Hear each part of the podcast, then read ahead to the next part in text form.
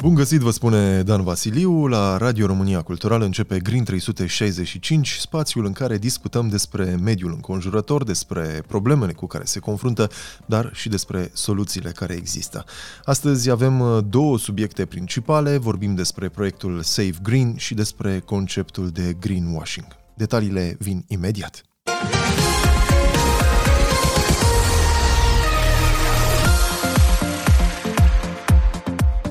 Statistici neconfirmate în mod oficial estimează că, la nivel global, în fiecare zi, aproximativ 5,5 milioane de animale mor în urma impactului cu diferite mijloace de transport.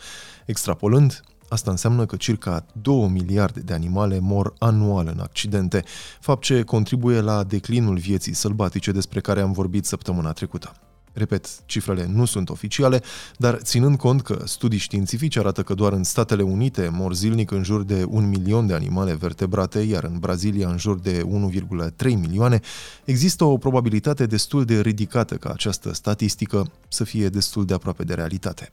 Naturalistul Joseph Greenell nota în 1920 că uciderea animalelor pe șosea reprezintă o sursă nouă de mortalitate, și luând în considerare lungimea drumurilor din statul California din acel moment, estima că mortalitatea este de ordinul sutelor, poate chiar miilor de exemplare la fiecare 24 de ore. Încă o dată, vorbim despre anul 1920. Dezvoltarea drumurilor afectează fauna sălbatică prin alterarea și izolarea habitatelor și a populațiilor, descurajează mișcarea faunei sălbatice și când totuși aceasta se petrece ca urmare a instinctelor naturale, rezultatul se vede în statistici precum cele menționate mai devreme. Într-un articol scris în 2010 pentru revista Psychology Today, doctorul Mark Beckhoff, profesor emerit de ecologie și biologie evoluționară la Universitatea din Colorado, scria așa. Dacă luăm în considerare numărul mare de animale care mor pe șosele, trebuie să ne gândim serios la modul în care influențăm atât de ușor și regulat viețile altor animale și la motivul pentru care trebuie să aducem mai multă compasiune în lume, Operând zilnic aproximativ 200 de milioane de vehicule pe drumurile noastre, cultura noastră izolată și industrializată ne ține deconectați de viața de dincolo de parbrizele noastre. Trebuie să ne aliniem la ritmul și viteza cu care călătorește viața sălbatică, încetinind și acordând atenție obiceiurilor noastre de condus, fără niciun cost pentru noi înșine. Motivele pentru care trebuie să ne schimbăm comportamentul sunt simple. Ratele actuale de mortalitate a animalelor sălbatice pe șosele nu sunt nici sustenabile pentru biodiversitate, nici o reflectare sănătoasă a interacțiunilor noastre cu mediul și cu animalele care încearcă să coexiste cu noi. Obiceiurile noastre de conducere demonstrează starea de inconștiență predominantă în care ne deplasăm. Conducerea fără minte și ignorarea corpurilor fără viață de pe șosele ne diminuează umanitatea și se pretează la o cultură a indiferenței, scria profesorul Mark Beckhoff. Apropo de această indiferență, și eu am văzut la un moment dat un reportaj uh, TV din România despre accidentele în care sunt implicate animale și mi-aduc aminte că m-a frapat foarte tare faptul că niciuna dintre persoanele intervievate nu a arătat în niciun moment compasiune pentru animalele lovite. Oamenii erau în general supărați că erau nevoiți să meargă la service pentru reparații. Pentru ei, cumva, tabla mașinii părea mai importantă decât uh, viața acelor animale. Soluții pentru diminuarea acestor uh, tipuri de accidente există. În primul rând, dacă ne-ar păsa un pic mai mult de animale, am putea încerca să reducem viteza cu care circulăm dar cred că știm deja că asta nu se va întâmpla prea curând, poate chiar niciodată. În al doilea rând, sunt soluții care țin de infrastructura rutieră, în special pe autostrăzi.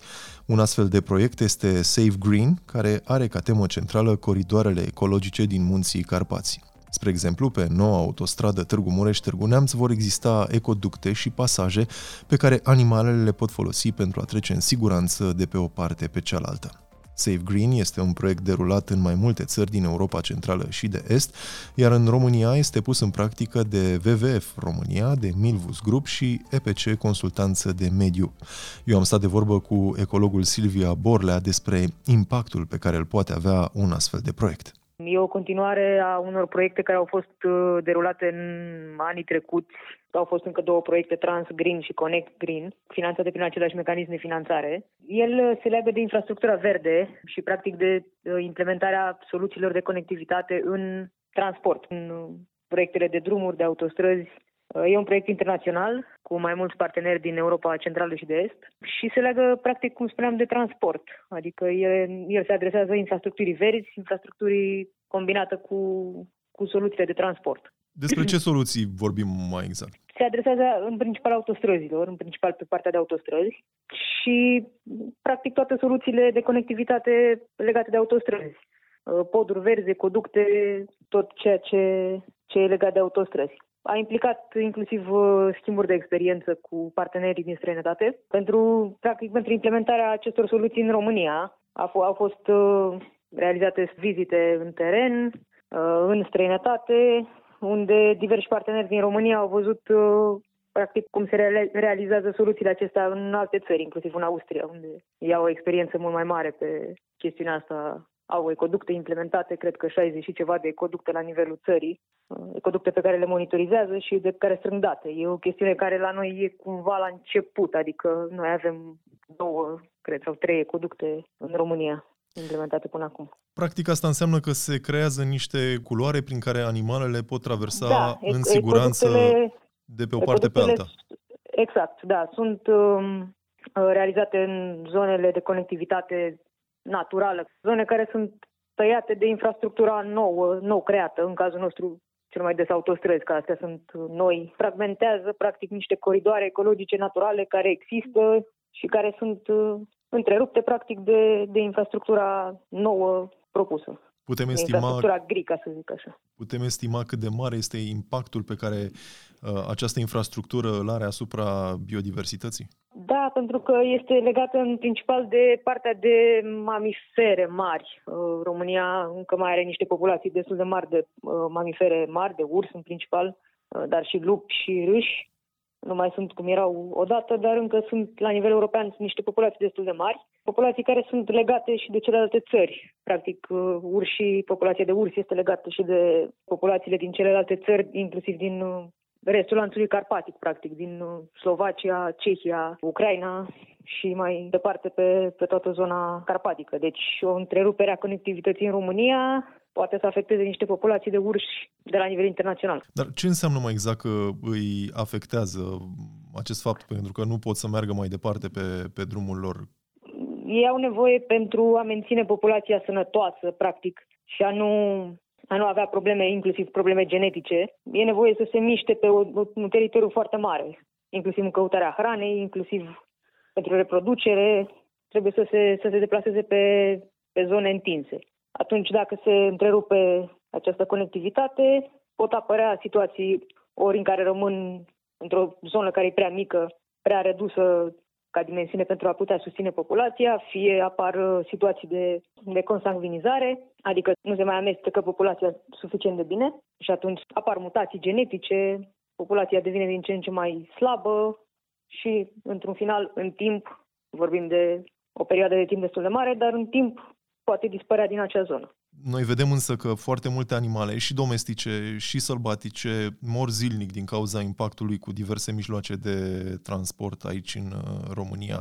Poate fi estimată amploarea acestui uh, fenomen? Deocamdată, din păcate, în România nu, este, nu există un sistem de monitorizare centralizat, organizat și care să se adreseze întregii țări. Uh, au existat diverse chestiuni independente, diverse aplicații în care oameni pasionați colectează date cu ceea ce văd, le înregistrează într-o aplicație, dar din păcate nu este o chestiune națională, să zic așa, adică este doar un sample pe anumite zone, în special zona centrală a țării, unde există mai multe date, dar de unde există, e clar că există destul de multe accidente, inclusiv cu mamifere mari, cu urși, cu lupi, este clar că e periculos și pentru animale, dar este periculos și pentru șoferi, cei care administrează aceste drumuri. De ce nu au luat da. măsuri până acum? Ați luat legătura cu ei? Le-ați explicat care este situația? E, din păcate, o, o problemă destul de mare, inclusiv pe niște zone de autostrăzi noi, inclusiv în zona Sibiului, din câte știu, există situații în care urșii au ajuns pe autostradă. Cei de la compania de drumuri știu în principiu ce, ce soluții ar trebui implementate pentru faună, pentru proiectele noi de care noi ne-am ocupat, compania în care lucrez, noi am propus soluții moderne și neimplementate până acum în România, inclusiv uh, pentru autostrăzile din zonele montane, un gard ranforsat inclusiv pentru autostrada aceasta Târgu Mureș-Târgu Neamț. Este propus un gard ramforsat de 3 metri care a fost testat în Grecia pentru autostrada din Grecia și a avut succes, adică nu au mai pătruns urși pe autostradă, pentru că și eu au avut aceeași problemă cu animale care pătrundeau pe autostradă. Mai sunt și altele, dar Bun. Gardul e principala măsură. Acum se intervine pe, pe o autostradă în construcție unde planurile încă mai pot fi îmbunătățite astfel încât să prevadă și astfel de coridoare ecologice să le ia în calcul pe autostrăzile deja construite. Se mai poate face ceva pentru a asigura căi de traversare pentru animale?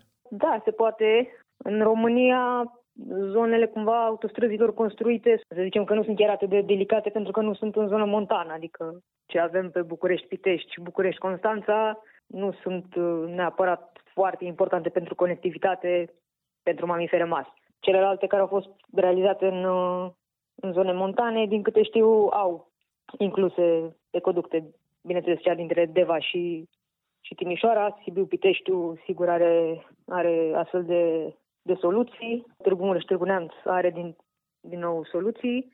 Foarte important însă este și uh, rețeaua de drumuri naționale, pentru că și acelea pot să prezinte un risc și acelea nu au, adică nu sunt împrejmuite cu nimic, nu au gard, nu au nimic. Și acolo, într-adevăr, este o soluție, adică este necesar să se intervină și pe rețeaua de drumuri existentă. E o chestiune pe care o luăm în considerare în, inclusiv în proiectul Safe Green, pentru că ideea, este, ideea proiectului este de a asigura conectivitatea la nivelul peisajului, practic. Conectivitatea nu doar a infrastructurii autostrăzii noi, ci conectivitatea în lungul peisajului, adică Degeaba faci un ecoduct dacă ecoductul ăla se termină într-o cale ferată sau într-un drum național. Ecoductul trebuie să asigure conectivitatea pe toată infrastructura existentă, nu doar pe autostrada nou construită, pentru că altfel este cumva degeaba. Din experiența dumneavoastră din ultimii ani, uh, care a fost reacția autorităților? Au fost deschise la astfel de proiecte sau oamenii își văd interesul lor local? E mult mai important să construiești o autostradă? Cum o fi? Hai să-i dăm drumul mai repede au fost, uh, ca să spun așa, cumva amestecate reacțiile, dar în general sunt reacții pozitive, inclusiv în companie, inclusiv în, uh, în autoritățile de, de la nivel local. Cumva, din păcate, în România încă se vede ca fiind ca un rău necesar. Partea asta de mediu este așa, trebuie să o facem că altfel uh, nu picăm bine în, la nivelul comunității europene. Dar din câte, din câte am văzut, cumva oamenii încep să, să-și dea seama că e nevoie de chestiunile astea, pentru că, cum spuneam, e și o chestiune până la urmă de siguranță a traficului. Silvia Borlea, ecolog la EPC Consultanță de Mediu.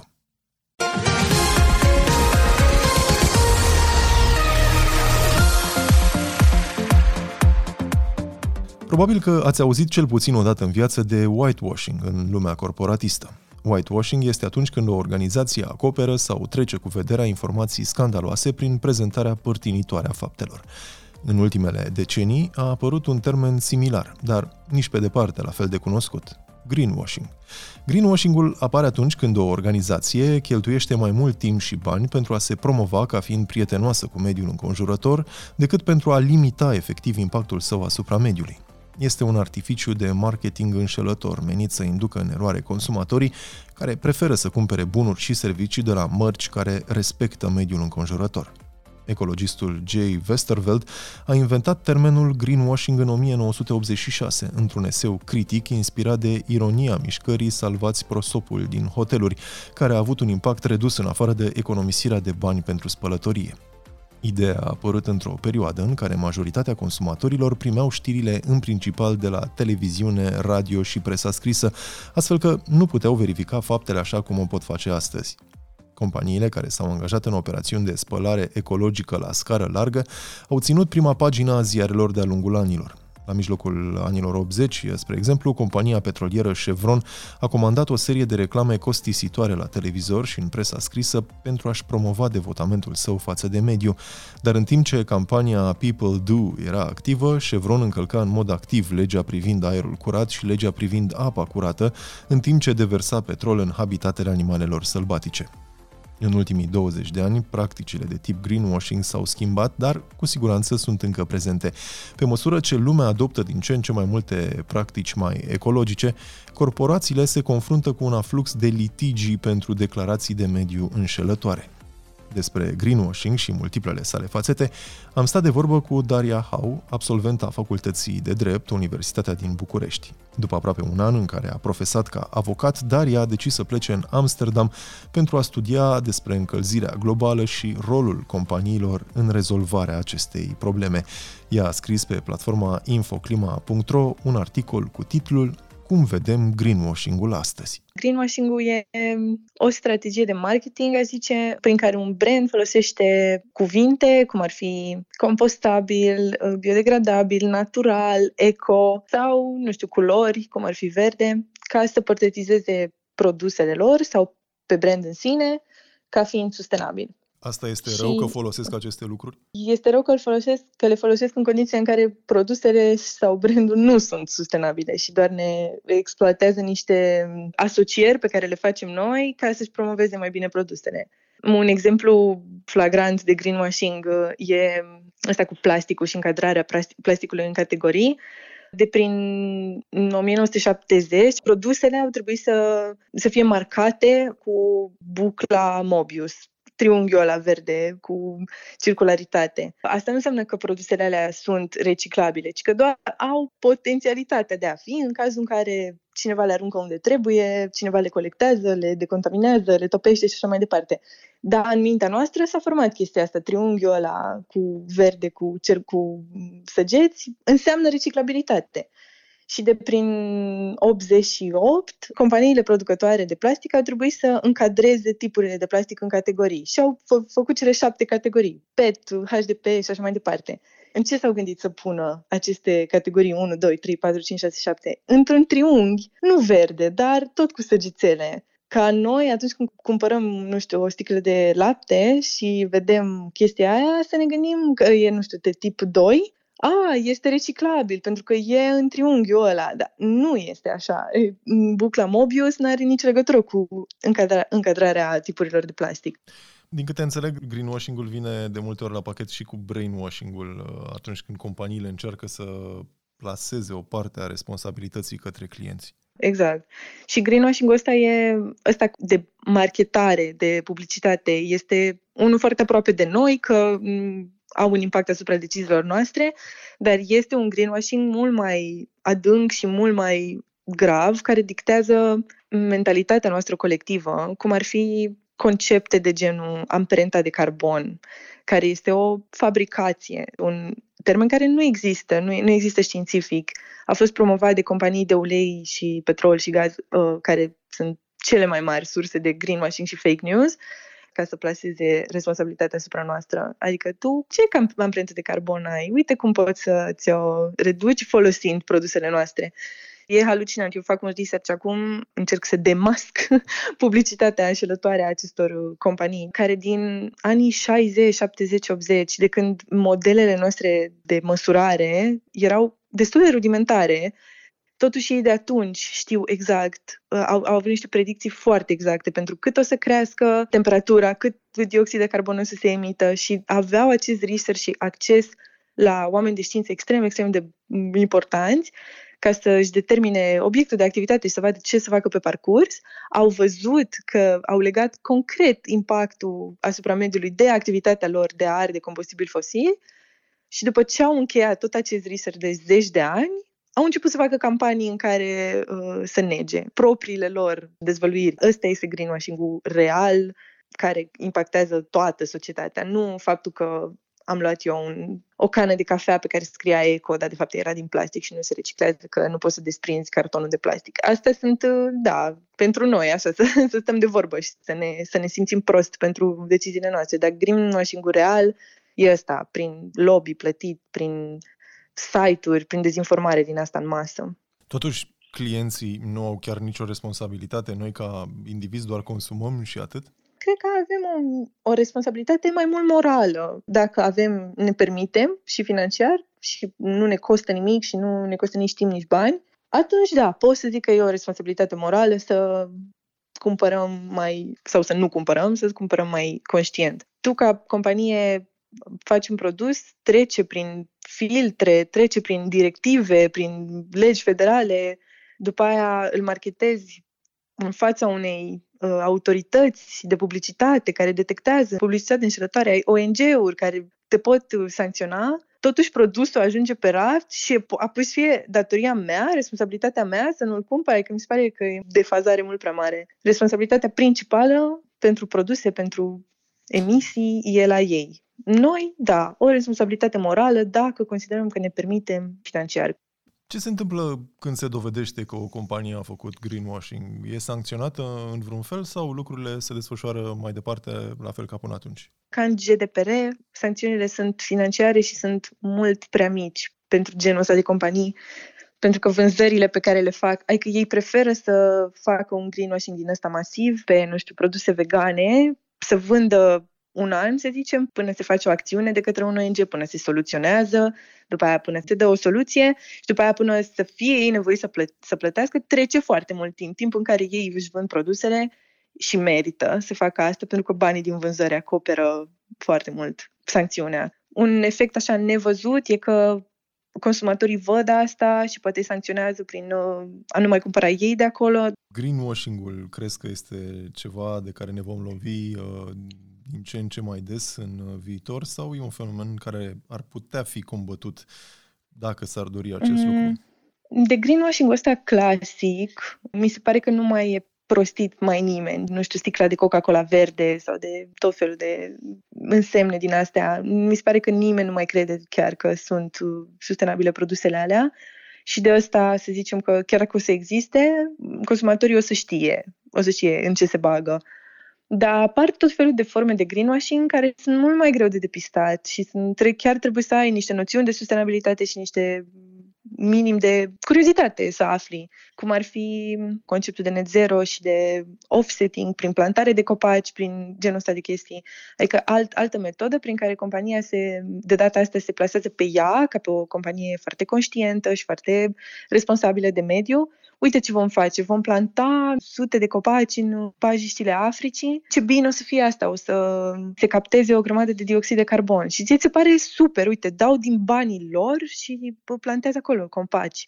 Când de fapt este și ăsta un greenwashing, pentru că ce ar trebui să facă companiile ca să arate că sunt responsabile, este să-și reducă emisiile lor de carbon. Adică ce emit ele la în activitatea lor propriu-zisă, ce mașini conduc angajații, din ce resurse își încălzesc birourile și ce produse vând cu exactitate. Și aici va fi mult mai greu să nu ne lăsăm furați de genul ăsta de statement-uri. O să fim net zero până în 2030. Uh, cum? A, păi prin plantare de copaci, noi o să producem la fel, doar că o să considerăm că ce am uh, emis noi în activitatea noastră va fi complet redus de niște plantări de copaci în Africa care o să înceapă să capteze carbon de-abia de prin 2070. Asta dacă nu cumva o să vină vreun taifun și o să ia oricum o să radă toți copacii plantați de noi. Dar noi o să considerăm de acum, o să zicem de acum că suntem net zero din 2030. Astea sunt niște tactici mai insidioase de care ne vom tot lovi și pe care e mult mai greu să le, să le depistezi dacă nu ești puțin băgat în subiectul ăsta și știi la ce te uiți. Am ascultat-o pe Daria Hau. Articolul ei despre greenwashing-ul din ziua de astăzi poate fi găsit pe platforma infoclima.ro.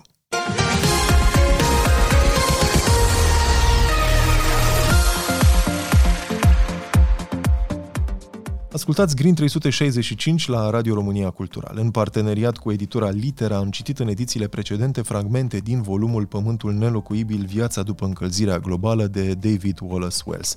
Astăzi voi continua cu fragmente din capitolul Moartea oceanelor.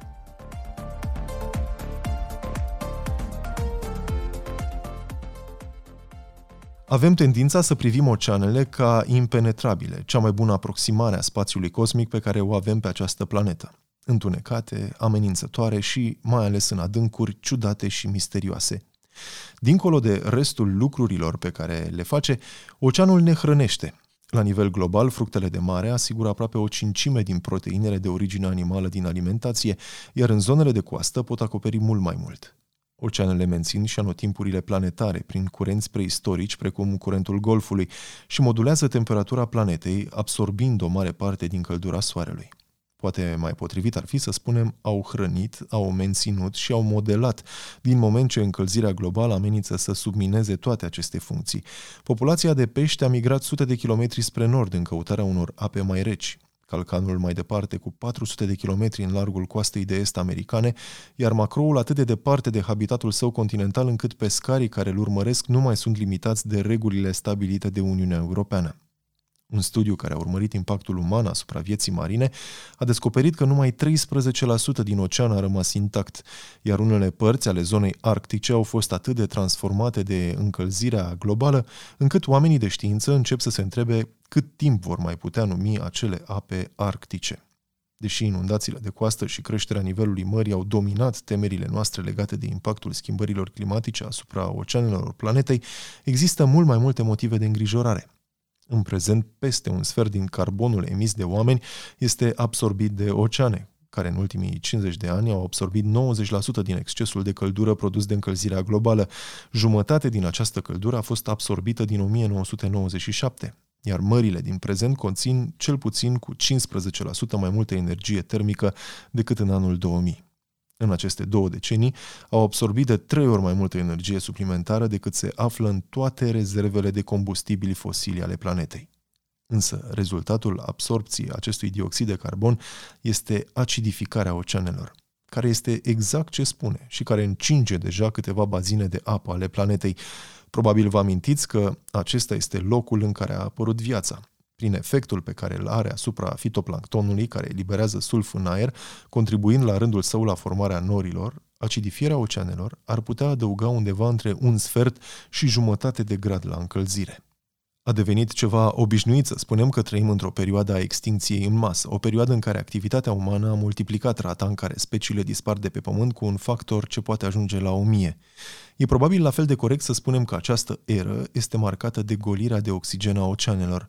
În ultimii 50 de ani, cantitatea de apă fără oxigen din oceane a crescut de 4 ori la nivel global, oferindu-ne un total de peste 400 de zone moarte.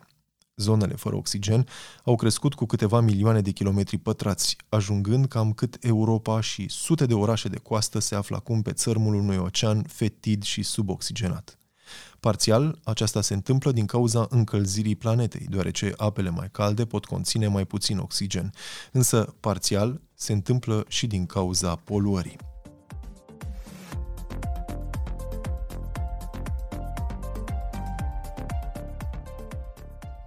Ați ascultat fragmente din uh, capitolul Moartea oceanelor din volumul Pământul nelocuibil, viața după încălzirea globală de David Wallace Wells, apărut la editura Litera.